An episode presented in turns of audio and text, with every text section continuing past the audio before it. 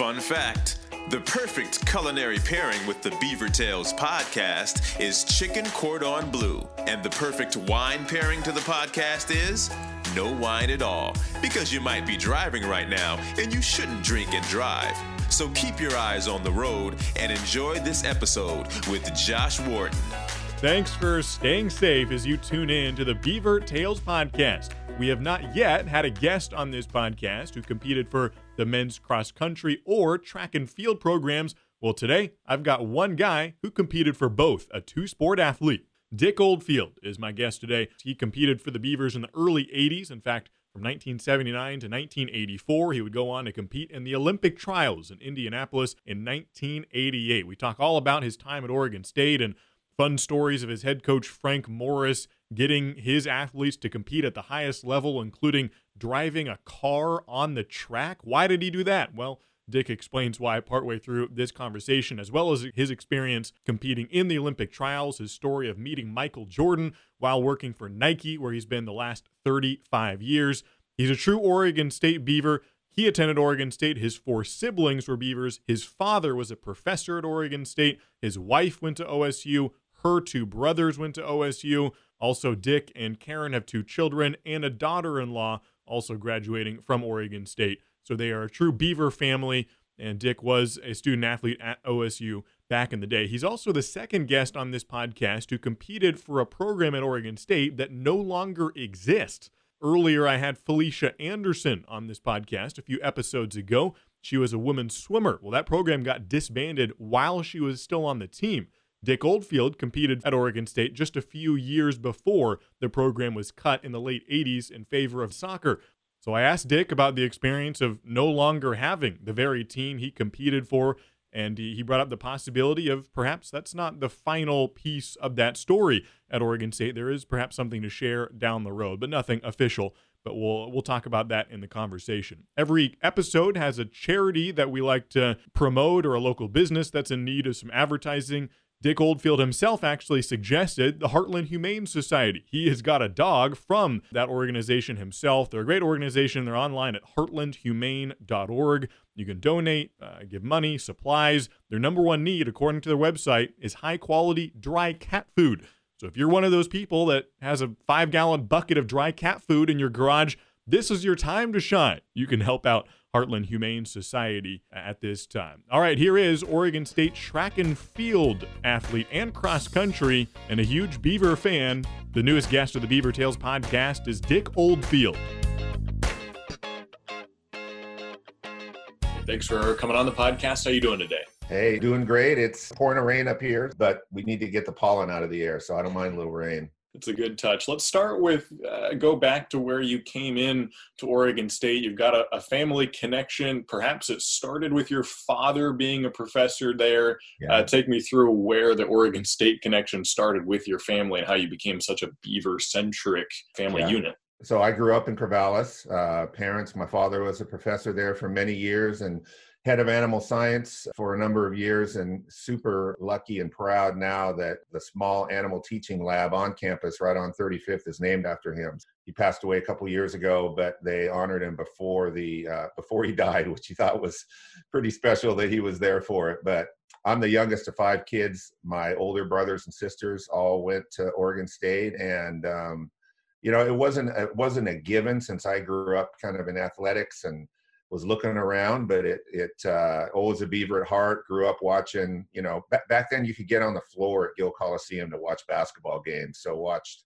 Lonnie Shelton and Ice T, and when we were number one in the nation, uh, got down on the floor in in some of those games, and and so very very great times of growing up in Corvallis as a kid, and and uh, it just worked out that way that I I got a track scholarship to continue at Oregon State and to run there there's a, a sort of joke, but somewhat reality, at least these days, that people who are from Corvallis say Corvallis, and people who come in say Corvallis. Was that the truth when you grew up in Corvallis or Corvallis? Absolutely, and and back then too. I mean, people would just say Corn Valley all the time, and it was you know a poke at our ag and sciences, which we're super proud of, engineering, ag, all those schools are tremendous at Oregon State, and and so I, I never really worried about people would what people would call us, um, as long as they didn't call us uh, Eugene or University of Oregon, you know, when when they point on the map. So that was okay. So you already had a pretty good familiarity with Oregon State and what being a Beaver athlete meant by the time you arrived at OSU. What was it like to then compete with the Beaver logo on your chest? Uh, what events were you preparing for? What kind of went differently than you might have expect, expected? Were surprises about being a student athlete? Take me through a couple highlights of your four years uh, competing at Oregon State. Yeah, I mean, I would I would say to to tee it off, I, I felt really lucky to grow up in Corvallis and and so to see Oregon State and kind of be in their backyard and really lucky that I grew up with um, friends like Harold Reynolds and Jim Solberg and uh, you know other other great athletes in in Corvallis there, and, and so we kind of grew up. And the reason I say that is we grew up uh, all expecting to go to college, all expecting to play sports in college. Um, and so having Oregon State right in your backyard where you could ride your bike to it growing up and sneak into Parker Stadium back then or sneak into Gill and play. And, uh, you know, I think that set us, set us up for what our expectations were coming in. So uh, going in, um, you know, I played football, basketball, and, and ran track in, in high school and, and uh, played on some really good teams and had some good coaches. So coming in and the first thing uh, on a track scholarship is running 12 months a year uh, floored me. It was, you know, putting in those kind of miles back then and um, running all year round. And of course, you tip it off in fall, you're running cross country, which, you know, instead of uh, sprinting 20 yards on a football keeper, on an option keeper, I was racing 10K. And uh, my coaches knew it, so they took it a little easy on me in terms of getting me up to speed. But I was, you know, you probably hear about it. I, I was exhausted going into practice every day for a while instead of coming out of it. So those expectations, I had to kind of recheck myself and kind of build a, a, a, background and a base, just getting uh, going in track and field, and um, never deterred my determination. I ran middle distance there, so that was a lot of fun, 800 and 1500. But holy cow i mean I, I, couldn't wait for track season after getting through cross country in the fall and then more miles in the winter you know and and long runs and long hilly runs. And um, that that just uh, you know i couldn't wait to get on the track and run what i thought then was a shorter distance. So um, great times. Track program for us back then um, was growing. We had a uh, uh the head coach for me was frank morris who was the top assistant at uh, Oregon. And kind of funny side story, I actually went down to Oregon on a recruiting trip. Frank was my host and took me all through the you know the attributes of U of O, and of course that's back when they had Salazar and Rudy Chapa, so uh, you know phenomenal world class program, and took it th- took me through all that, and then at the end of our visit, he just said, "Hey, uh, I want you to hold on here and don't make any decisions and let me call you tomorrow. And I'm like, cool, that's cool. So he called me the next morning and said, Hey, how you doing? I said, Great. Uh, he said, Yeah, I got some news for you. I'm the Oregon State head track coach now, and I want you to come to Oregon State, not to Oregon. So um, I guess Dellinger got wind of that, and you know whether he wanted me or not, or whether he just wanted to beat Frank out, he called me right after that and said, "Hey, you're not really thinking of going to Oregon State, are you? And I said, well, you know, I love the program. I love Frank, love the school. And he said, okay, I, will give you 24 hours to decide. I'm calling you tomorrow at this time. I want a decision. So went out for a long run that day and weighed the attributes and found out later that my mom and dad actually had a secret bet on which, which decision I was going to make. And, uh, but came back the next day and it just felt right. Frank was a great coach, a great motivator. Um, you know more to me like a like a like Chuck Solberg, my football coach in high school, than um, a track coach. So I I think for me it was the perfect situation. I thrived under that. I, I went from becoming a football and basketball player to a to a miler, and that wouldn't have happened at U of O. I think it would have been too much too fast for me down there track wise, and um, really thank Frank and, and my teammates for for getting me up to speed there. Yeah, there's a lot there. What your life would have been like if you'd gone to U of O and and the recruiting part. I mean, you brought up some legendary coaches. Chuck Solberg is a legend from Corvallis High School. Maybe not maybe those who don't know about CHS may not recognize the name, but they should. Uh, Harold Reynolds, and perhaps his even better athlete and brother, and Donnie Reynolds. I mean, there's a lot of names that have gone through. Mike Riley, even from Corvallis yeah. High School, and um, you know Jay Locey, and and all the all these names. So what what do you think would it have been like had Frank Morris recruited you to U of O and you had gone there and you'd been a duck? What what do you think that would have changed both in your years and, and afterwards? Yeah, my family probably wouldn't have talked to me for a while, first of all. so so that's the first kick. But um, you know, Oregon was just at a different level back then and um, I think their depth in the middle distance and distance was huge. And so, from what I know, you know, of some friends that were on the duck track team back then, um, you know, they would have tough time trials in the middle of the week just to see who would run in the meet on that weekend.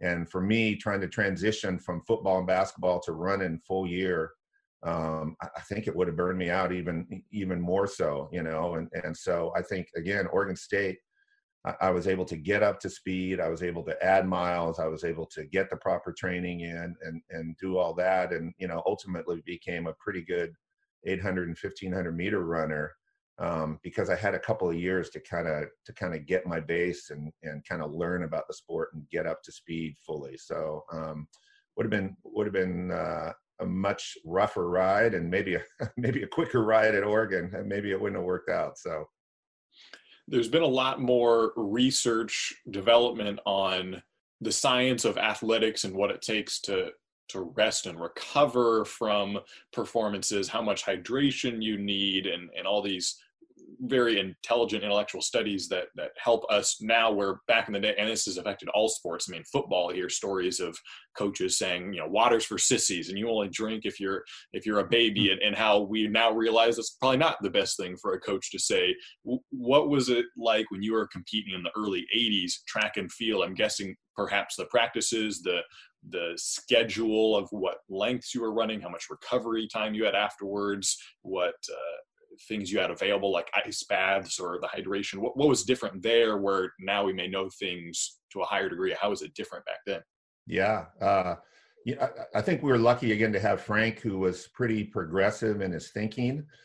Again being around dellinger and bowerman bowerman was a mentor for frank morris so um, I think he continually looked for ways to improve our running. The other thing that was going on back in the early 80s when, when I was running is a whole shift in middle distance and distance running, not only in the US, but globally, where prior to that, people were running like the best athletes, best runners, marathons were taken off then. So people were putting in mega miles, like running 100 miles, 120 miles a week, 150 miles a week, and really felt that was the way to build strength and ultimately run your fastest times. And, and then you had a guy, Seb Coe, Sebastian Coe, who came in you know, multi gold medalist, British world record holder in the 800 and, and the mile for a while.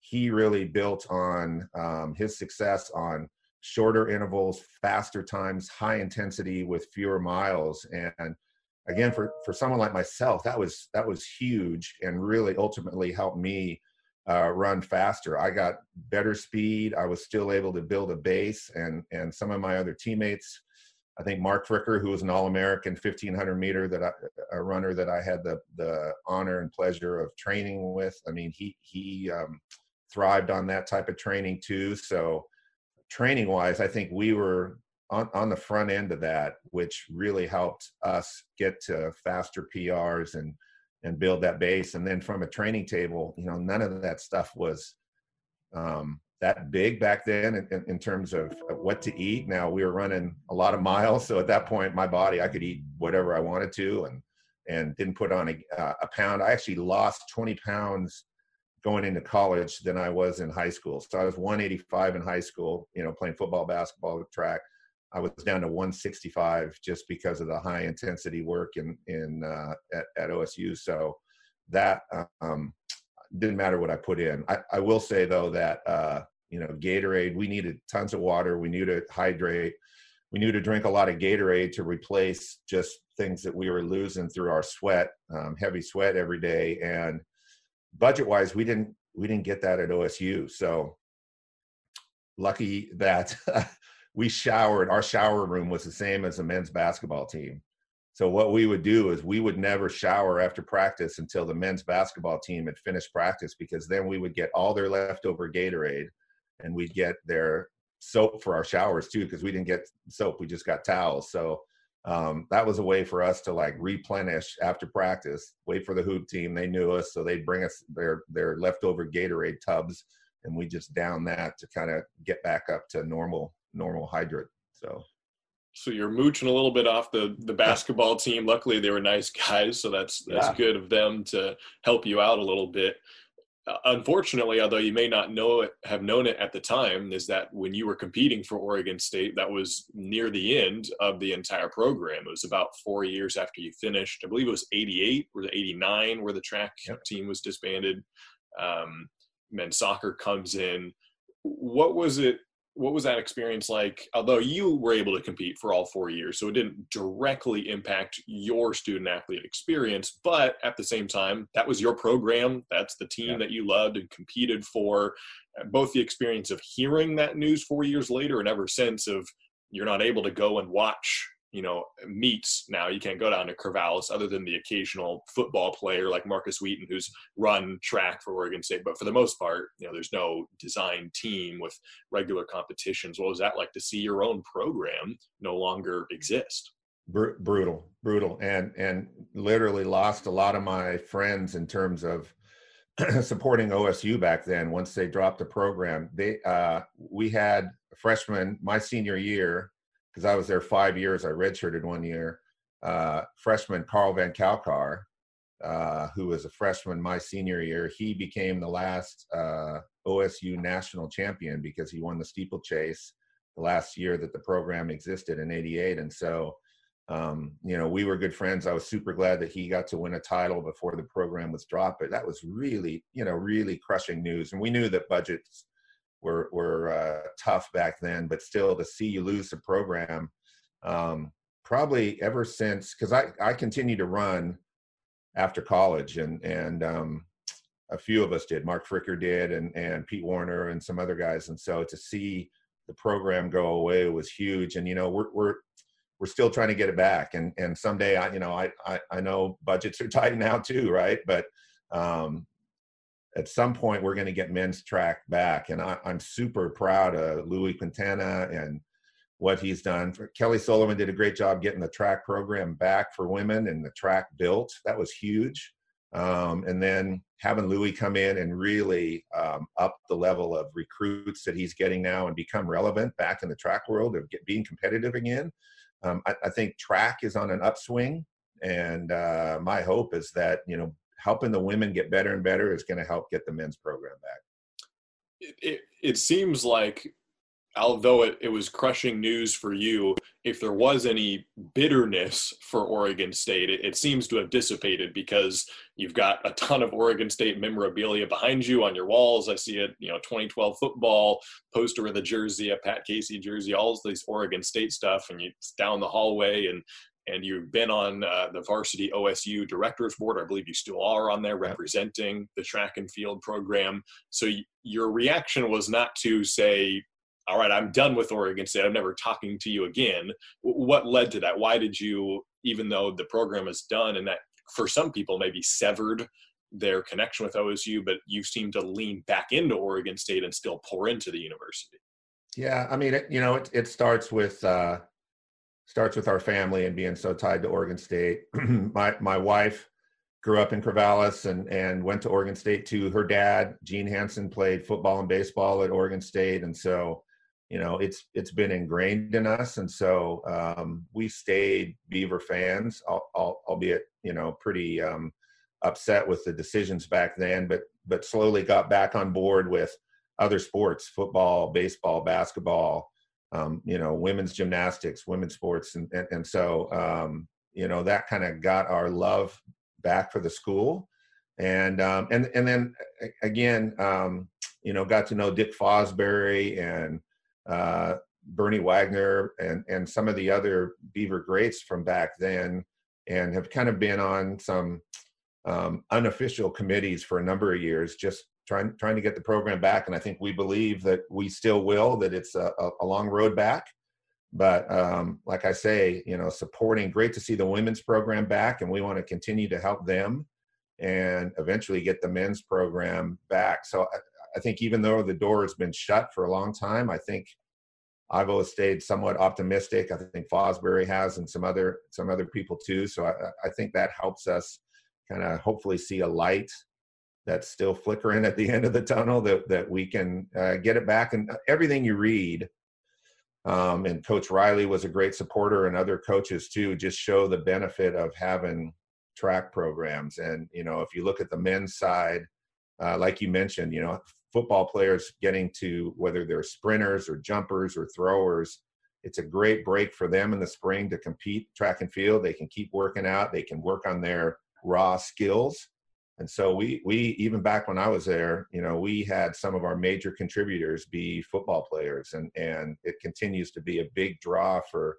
some football recruits too where hey if i can run track in the spring and play football the other nine months of the year i, I want to come to oregon state then. It's amazing to think that a Dick Fosbury, one of the most impactful track and field athletes in history, is an Oregon State you know athlete himself and and so i hope that oregon state does have a chance at some point to, to reinstate that program and and if nothing else for the sake of all the former athletes who have gone through there and for the future ones who could make a similar impact um, going back to your memories a little bit at oregon state before we move on to your Olympic trials experience and then what you've done in life since then with Nike and, and everything you've done in the past couple decades since leaving Oregon State. Uh, when you were, were at Oregon State, were you on the team both cross country and track two sport all four years? And was Frank Morris your coach in both sports, or how did that work? Uh, yeah, I mean, Frank was a head coach. My actually senior year, Frank ended up going down to Arizona State. Chuck McNeil took over as head track coach my last year there. And but even I think my senior year with with Chuck there, I think we saw budgets continue to get tighter and tighter, and so maybe that was a prelude to to what was coming down the road. It seemed like one of Frank's main attempts or, or one of his main coaching philosophies as the head coach for the track and field team was to get you to compete higher than you would think you would otherwise be able to. And that's what what other more rudimentary flavor of track and field is just the fastest guy is going to win. And it's sure technique is a part of it, but really it's just who's going to work the hardest and push themselves the most. You've told a story before that I've heard of an interesting way he got you to to believe in yourself a little bit more, push yourself beyond your boundaries. How did Frank Morris get his athletes to to push the boundaries a little bit? Yeah, he, he knew at Oregon State without a, a big budget, it was going to be hard to win a lot of dual meets.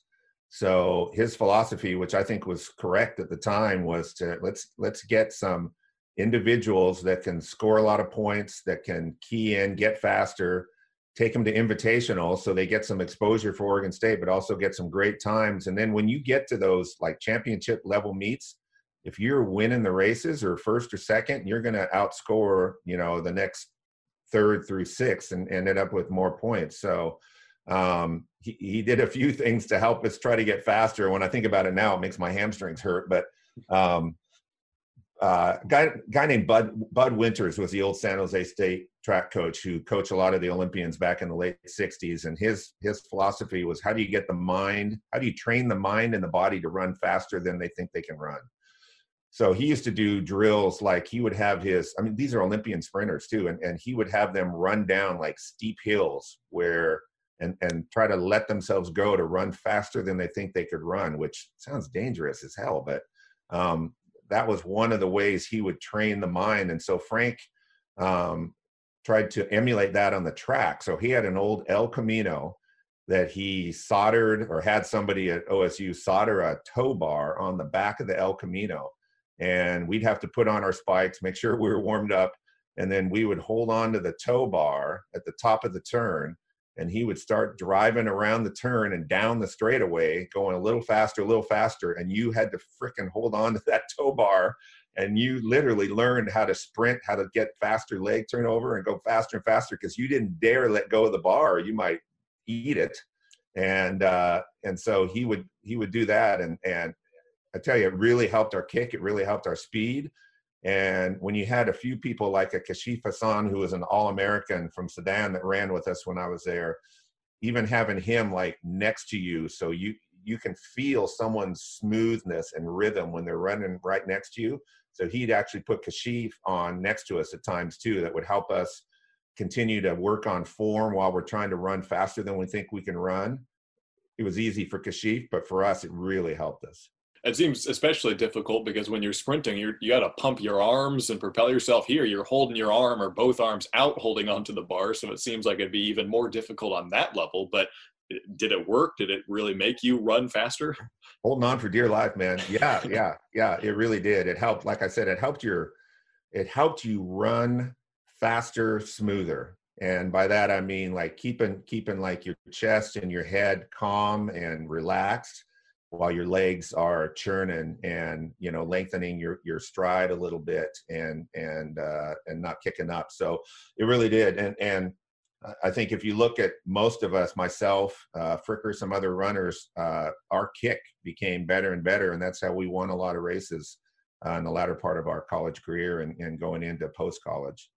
Yeah, let's talk about post college. You graduated in '84. There was that was an Olympic year in and of itself. You competed in the '88 Olympic trials. Uh, previously on this podcast, I had Felicia Anderson on. She had already qualified for the Olympics as or Olympic trials as a swimmer. It worked out perfectly for her. Now, swimming perhaps has an earlier peak, but it was perfect because she had practiced and competed her whole four years, was kind of peaking at the right time, the year of an Olympic trials. Then it gets pushed back to 2021, and she has a choice: do I compete and train for a whole year and you know go compete in the 2021 Olympic trials and put my life on hold, or do I retire, get a job, and unfortunately lose the Olympic dream? And she chose the latter. She chose to retire, even though it was one year that she would have had to essentially set aside you spent four years training. It was the 88 Olympic trials, four years after you graduated. What led you to put the work in, even though you had graduated back in 84? That's a lot of time to train, to run, put it in miles week after week for four whole years.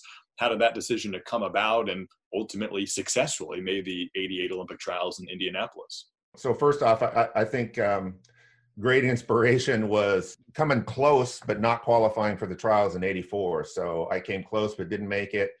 Um, and so that that inspired me to keep running. Uh, number two was having uh, mark fricker who i've talked about he lived in uh, canby. He's in the ag business. And so and, and i was up in beaverton just got a job at nike. And so we were able to continue to train together um, on our hard workouts and then getting a job at Nike and being around uh, amazing athletes and coworkers in the sports business where you're thinking about running all the time just kind of naturally kept the juices flowing. So probably 85 when I first got hired at Nike right out of college. Um, you know, you're kind of adjusting to life, and so that still gave me three years to really hit it hard training wise. And and uh, Fricker and I trained hard. Of course, back then I'm I'm working 50 to 60 hours a week in my jobs at, at Nike. And so basically getting out for a run at noon and then uh, running after work too. Um, so you kind of fall into a,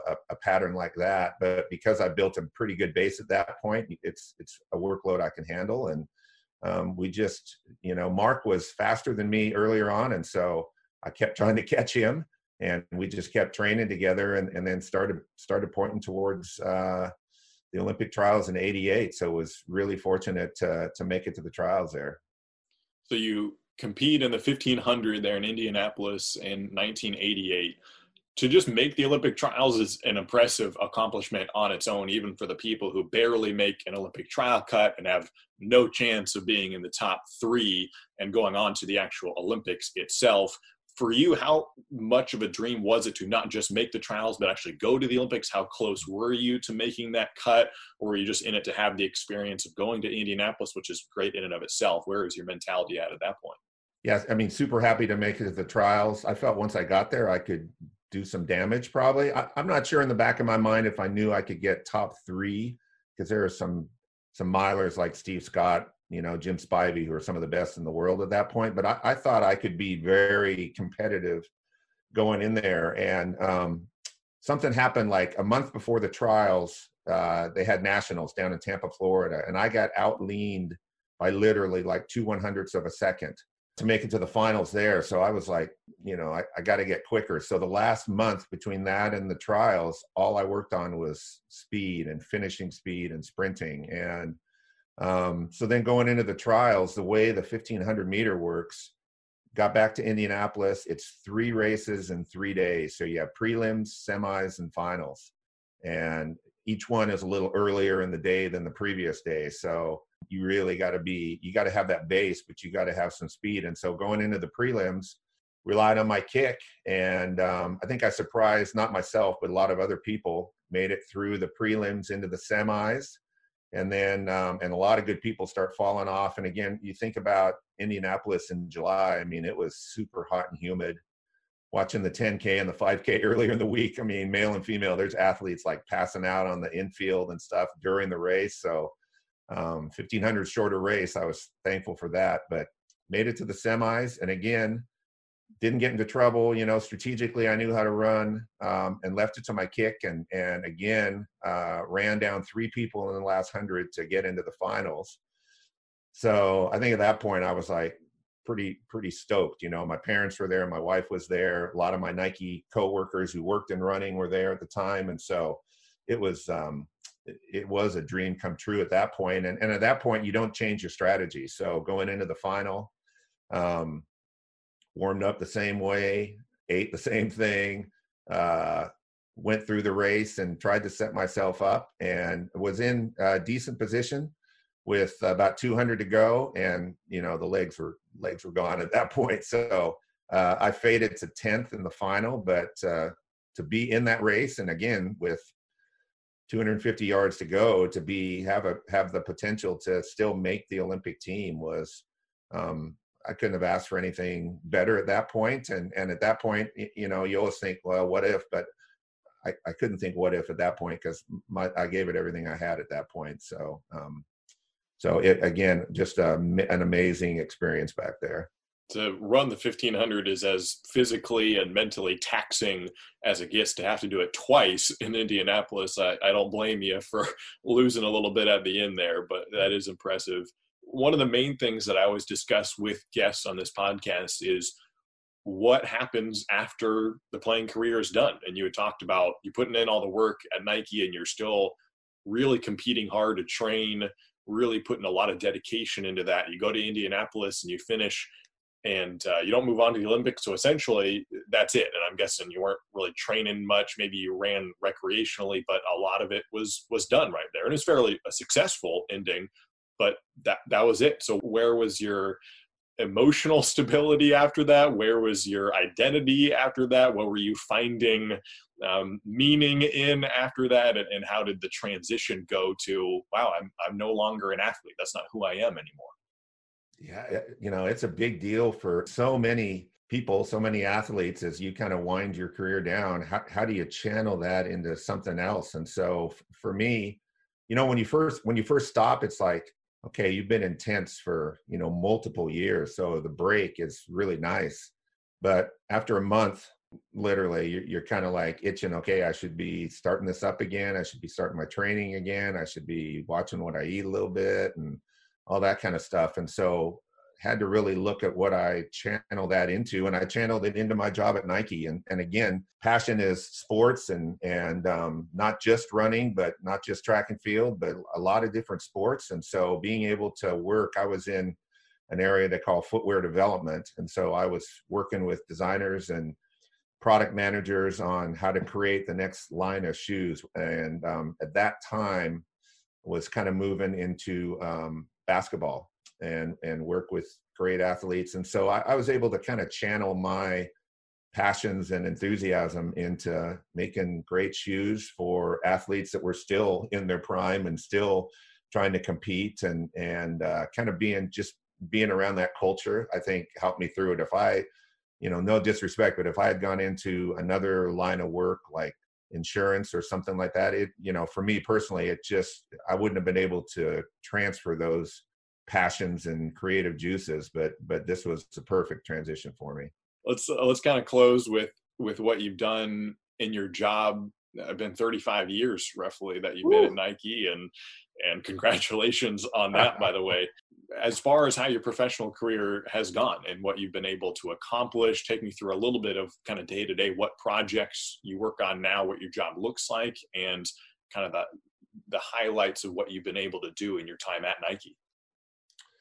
Yeah, I mean, I've been super blessed to work at Nike for 35 years and always been on the footwear side um, which is pretty cool. And that's where that's where my passions lie around just trying to inspire people and help them realize their dreams every day, whether whether you're just a jogger or whether you're Michael Johnson or whether you're Michael Jordan. So um, you know, it's been it's been a blessing to work. I, have worked in a lot of different categories. Um, as a developer, like I just said, as a product marketing manager, as an innovator, um, been really super blessed to work with amazing athletes like Michael Johnson in the 96 Olympics and his gold spike with Michael Jordan on the Jordan 6 and Jordan 7. So, yeah, that really dates me when you think how many Jordans there are now. But, um, you know, got to meet Michael and work with him and, and work with unbelievable minds like Tinker Hatfield and Peter Ruppe, who were the marketing and design team for Jordan back then. Um, so, you know, that's really cool. Worked in tennis for a while, which you think, hey, football, basketball, track, what are you doing in tennis? My tennis jobs have been some of the best ones I've ever worked on. And studying what tennis players need and working with Serena Williams and Roger Federer and Rafa Nadal. And so, again, just feeling their passion and energy. And when you get exposed to people who can do something in the world better than anyone else, it, you just can't help but be inspired uh, to help them and to to help them continue to be the best or to get higher than they even think they can get. So um, I've done a lot of different jobs and really been blessed to work with athletes. And then along with that are just crazy people that I get to work with at Nike. And and you know, you you might have a meeting with someone at Nike and you think, hey, you know, they're whatever, a designer. Hey, that's cool. And then you find out later, oh no, they were an Olympic cyclist, you know, eight years ago and won a silver medal. And you're like, holy crap, man. You know, so again, I continue to get um, inspired every day. One one quote my dad said to me was uh, a long time ago was just, I hope you can find something you enjoy to do for your job every day. He says, I can't wait to get up in the morning and go to uh, OSU and whether it was teaching a class in animal science or being the head of the department, he says, I can't wait to get up and go to work today. And I hope you can find a passion like that. And I've been really lucky to, to be able to live out my passions like that. That's pretty great. Let's uh, final question or two. It seems like you're a big Oregon State fan and, and sports beyond track and field. Do you have a favorite Beaver moment or game uh, let's say this century, a football game you watched on TV, a baseball game you went to, uh, any particular game stand out as being the most memorable, momentous, inspirational? Yeah, so two. So I, I know you said one, but two. So two years ago, my, my wife and I made the uh, 11th hour decision to go back to Omaha and watch the Beavers once they were very superstitious. And so when they lost the first game in Omaha that year, we're like, okay, we're not, we're not going to get on a plane and go then they kept winning, you know, got through the, the losers bracket in. And once they beat Mississippi State to go into the final against Arkansas that Saturday night, we literally like went online, found tickets, booked them. I think we had three layovers, got there, made some calls to get some tickets and got in a hotel, actually got in the Beaver Hotel. So going back and watching the World Series and watch them win, especially that game two come from behind miracle was unbelievable. And that's my wife and i still like can't believe we were there to see that in person. So so that was huge. And then the other the other shining moment is the fiesta bowl and going down to uh, arizona to watch the beavers just pound on notre dame and that whole experience. And my my in-laws were both alive back then gene hansen and helen hansen. So we were with them and um and our kids of course were little kids and we had family friends there. I think they said something like 30,000 beaver fans showed up in in uh, tempe that that week. So um, huge to watch uh, the fiesta bowl live with them and and literally in the third quarter when the beavers go on that 19 point run to just blow out notre dame and put the game out of hand. My and it's you know cheers everywhere my father-in-law leans over to me and he just says, "Dick, are we in Beaver heaven?" And that just rings true, man. That was just a golden moment for us. There's some really fantastic moments, and those are two of the biggest Beaver games ever: national championship, Fiesta Bowl. That's the peak, and and you were there at both of them, and got to be a part of Beaver sports as an athlete yourself. So, um, thank you so much for talking about your Beaver memories good luck with uh, your future at Nike and continuing to support Oregon State. And Dick, yeah. thanks so much for your time and coming on the podcast. I really appreciate it. Yeah, you bet. Thanks, Josh. Go Beavs. Yeah.